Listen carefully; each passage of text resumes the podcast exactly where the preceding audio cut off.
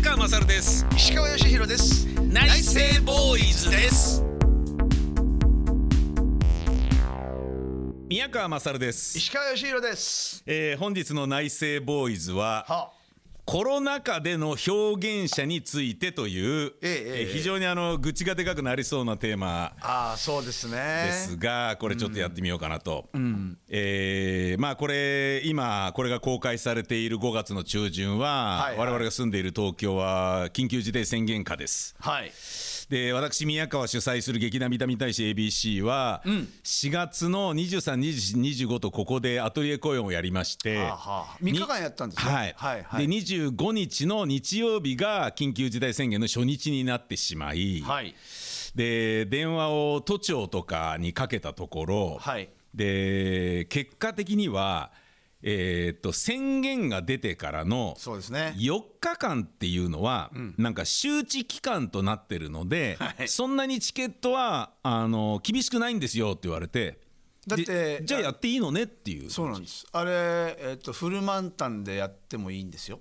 あそうなんですか？あの頃。あのその緊急事態宣言が出出るまでにええ。チケットを売っちゃってたりとかした場合のはいあそれねなんかねあるんですよ。期限が確か。あるんですか？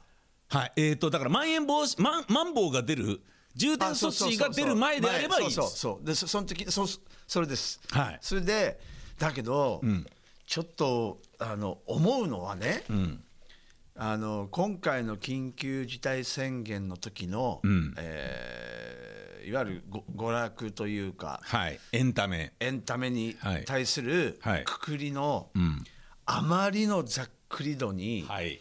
もうみんなもう振り回されてそうですね。いやーもうひどいですよね。そうですね。あのぶっちゃけ。はい。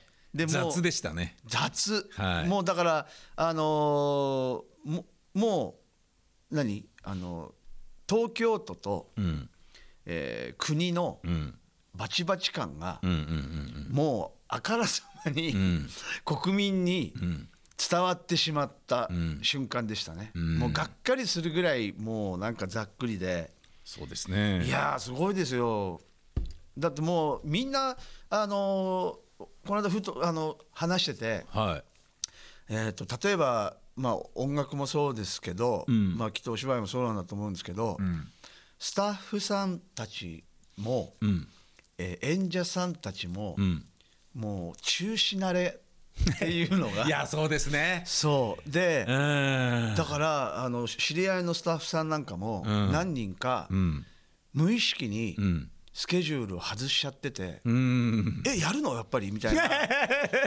もうそういう、まあ多分中止だなみたいにそうそう。もう大体読めちゃうからあそう。こうなってこうなって今政府が空いてるってことは中止だなここつって自分でスケジュール開けちゃったり開して。けちゃったりとかしてる。あ実はやってやることになったのみたいなえーみたいな。そういう現象がなるほどね。普通に起き始めてるという。だからはあねどうなるんでしょうね本当ね。いやーもうだって一番わけわかんなかったのは基本無観客でお願いしますみたいな。そうそうそうそうあれね。無観客でお願いしますもひどいし、そう。基本ってなんだよっていそうじゃあ応用の場合は無観客じゃなくていいのかよとか。そう。なんですよ。わけわかんなかったですね、だからもうまあね、確実にあの新しい形を作っていかないと、うん。俺ね元には戻らないと思うんですよ。あのそのえっと何をもって元にと言ってるかというと、要はそのい今までみたいな、ん。その公演のシステムっはい。ていう形は、なんかねしばらくいやー無理でしょうね。無理だと思うんですよね。23年は少なくとも無理だろうと思いますね。だからそれって結構長いスパンじゃないですか。はい。もうつまり文化が死ぬってことですよ。そうそうそう。業界全体が。そうだからそれを、ん。それに、ん。あのこう人間だからしょうがないんだけど、慣れていく人も絶対出てきて、はい。もういっかなしばらくって思って、はい。えーっとまあ今本当意味軸も宮川さんが言った23年の間、はい。まあ全然別のことをやる人も出てくるだろうし、そうだと思います。ね。そうそうそう、まあもちろんそれはあの生活とかね、そのすごいシビアな生きるっていうことを考えたら当然そうなるだろうから、でもかといってねそれでうーんって言ってないで、できることはやるべきだと思うんですよね、うん。できることはやっぱやった方がいいしやりたければね。僕はあのーマンボウだろうが絶対やるぞっていうふうに思っていたのがその公演だったんですけど。ああねなんか言言ってましたもんね、実はその公演そのものがえーっと実際に役者がセリフを言うのが全部で5分ぐらいしかないんですよ。あ。つまり、えー全部のセリフをここで聞いたとしてもあのん濃厚接触にならないんですよ。濃厚接触10分以上、うん、15分以上とかじゃないですか。多分おしゃべりするのがね。あえますね。そうなんですよ。すでごいな。心の声を全部前もって録音してナレーションでテープで出してはあ。で「待てよ俺はこいつになんとかで」とかっていうようなのをテープで出せば広角泡を飛ばさないじゃないですか。飛沫が飛ばセリフ言わないから。はいはい。で言うところを全部足すと5分ぐらいしかないけど一本の芝居っていうのを作ったんですよね。すごいそういうそうアイデアでえ。いやもうこれ絶対そういう風にして作ってやるみたいなこれなら文句ねえだろみたいなああなるほど。もう堂々と来てくださいって言えるみたいはいな。すごいな。しかもそれを録音してるから、そのそれに当て振りすればいいから家で練習できるからその役者も3人が稽古をほとんどしなくてよくてみんなで合わせる稽古は1週間ぐらいしかしなくて家で徹底的にやってこいよっていうことにしなてで3人の出演者にしてで向こう上手1人こっち側にブースに1人ここに1人ってやるともう楽屋でも密にならずできるっていうすごいな。演演者も救いながら観客にも堂々とできるっていうやり方をやったんですけどそれでもやっぱり心配だからで最後の日がかかっちゃったから緊急事態宣言に。僕都庁に電話して聞いたんですね。お客様からも問い合わせがあったので。で都庁に聞いたらこれこれこうなのでっつって。であ緊急事態宣言に関してはあのマンボウと違うので内閣府なんですっつって。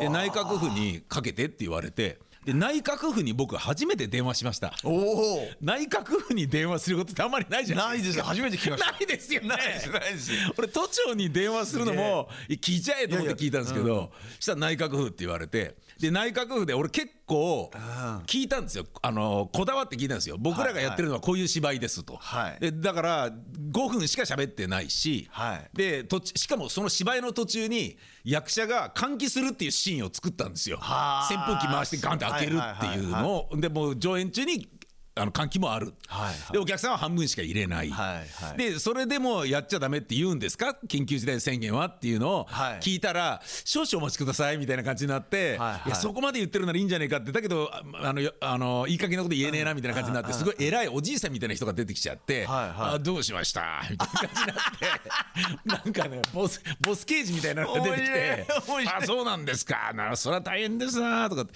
いやでもねそれはあの我々はこうですけどそれぞれの出した緊急事態宣言をどう料理するかというのはまあ都庁の方なので都庁に聞いていただければみたいな、いやだから都庁に電話したらこっちに内閣府にかけろって言われたんですよ。つって「え本当ですか?」そりゃ東京都もちょっといい加減だな」とか言って内閣府の人が笑ってて「何なんだよこれ」みたいな「あははじゃねえよ」みたいな。でそのも内閣府と都都庁で、ねいやそっちに聞いてみたいな。たらい回さないでよ。ハウリング起こしてるよそれっていう。そうですね感じ。でまあだ結局じゃあもうやっていいんですねみたいなもう感じなので、はい。あの案にやっていいとは言いづらいけどそれぐらいならみたいな感じがやっぱ言葉の端々から取れるので、分かりました。しこっちで判断しますって言ってやったんですね。なるほど。でまあ無事2週間公演が終わってから経ったので、はい。2週間経った時が僕の初めての打ち上げの気分。はいはい。あの罹患者が出なかったお客さんや関係者に出たら、それお客さん全員に連絡しなきゃいけないじゃないですか、はいはい。豊島区役所にも行かなきゃいけないそうですね。だから終わって2週間経った時が先週の5月6日だったかな、はい。い、やもう嬉しくてっていうはい家で打ち上げみたいな感じだったんですよ、なるほど。僕はそうやって無事終わったんですけど、はい。石川さんは、はい。もうすぐライブですよね。ライブですね。それはどうなるんですか？スターパインズカフェですよね。スターパインズカフェですね。基本だから、えっと、前回3月もそうだったんですけど、はい。3月は無観客生配信、はいで今回は一応チケットも発売して、ん。えーっと半分以下で、ただ、まあ要はね、あのこれあの自分のトーク番組でも言ったんですけど、うん。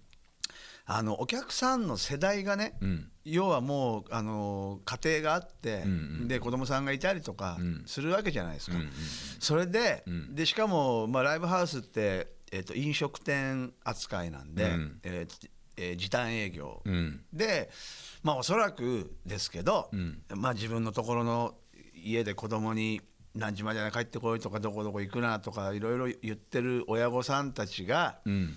要するに俺のライブに来るっていうその形がね、ん。もうみんなまあももちろんあの家族があの家庭がなくても、ん。会社からそういうのあの禁止令が出てたりするんですよ。なあそうなんだ。そうなんですよ。会社からねあのそういうのが出てたりとかしたりとかするので、だからもう、えっと、基本的にはあのチケットの予約だけをして、ん。で当日生産。うん。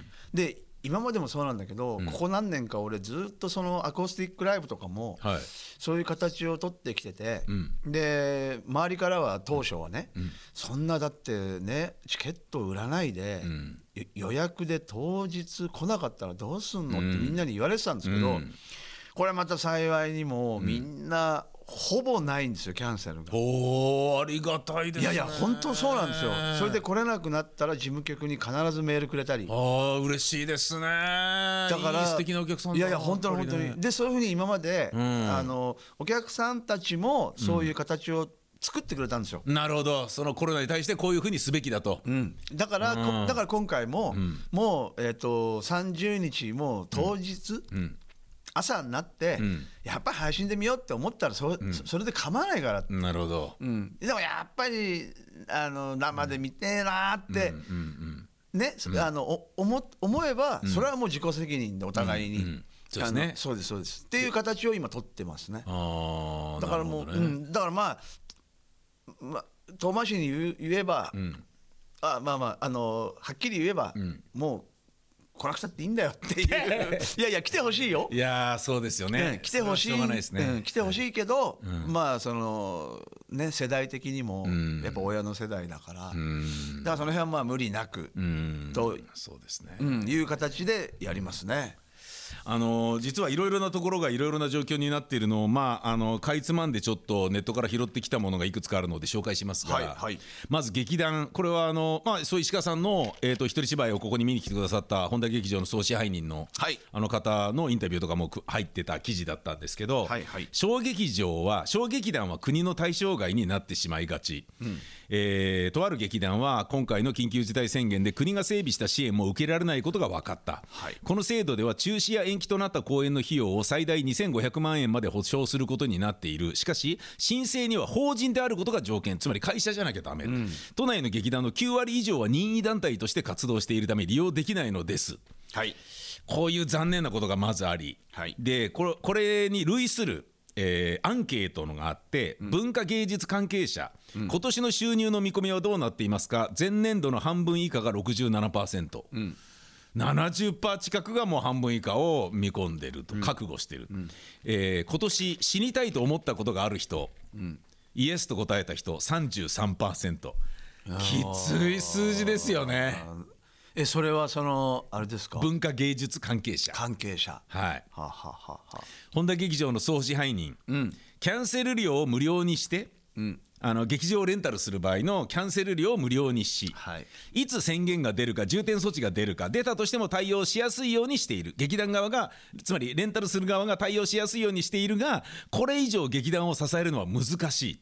そうだよね。もうもうこれ以上やりようがないと、で自分たちでさえもう本田劇場でさええらいことになってますから、もう6割以上キャンセルとかなんかそういう感じ出てましたから。ですからね。ですよね、音楽ライブ、4月30日から5月2日まで宮城にて開催される予定だった荒垣ロックフェス、えー24日に中止を発表。これはもうしょうがないですよね。ね。都内で音楽スタジオを運営するリンキーディング社という会社は、はいはコロナ禍で昨春から昨年の春から5店舗を閉鎖して13店舗になった。昨年春の緊急事態宣言解除後も全店舗の売り上げは19年と比べて6割近く落ちている、音楽プロデューサーで同社取締役の和美さん62歳は人件費や賃料などで昨年だけで億単位の赤字になってしまった、銀行からの借り入れも限界と明かしている、音楽ライブの業界もひどい、まあ、そんな中まだ頑張りようがあるかもしれないかなと思えるのがアイドル。都内で行われたアイドルライブのイベント、はい。教室のように等間隔に並べられた椅子にファンが着席し、ステージに向かって無言でペンライトを振っていた、拍手のみ、声かけは禁止、はい。ちょっとシュールとファンの男性は明かしていた。親密感がなくなり離れたファンもいると、このアイドルは、主な収入源はチケット代チケット料2000円から3000円ぐらいのほか、はい。ライブ後には行われるチェキ撮影、なんか好きなアイドルと写真に収まれるサービスで1枚1000円ぐらいからっていうのがあるらしいんですよね、でコロナ禍以前の活動についてある運営関係者はメンバーの手取りは1日1万円ぐらいで週3日から5日ぐらい稼働しているグループが多かったのだけれど、それがコロナ禍で全中止になってしまった、今は稼働が戻りつつあるが収容人数の制限と接触禁止が痛くて仕方ない、撮影もファンとの間にアクリル板を挟んで行い会場での売り上げは、えーがっくり落ちてしまったっていうことらしいでそうですすね。ねいやもうどこもひどい状態ですね。そうですね。うーん。もうあのー今は本当そうだと思いますよ。そうですよね。もうどうしようもないですよね。そうそうそう。で僕あの演劇の公演終わったじゃないですか、はいで演劇をやらせてもらったっていうなんか悪いことをしちゃったっていう両親の呵責みたいなものがあってその後なんか出かけたりスーパーに買い物行ったりとかもなんかしづらいんですよね。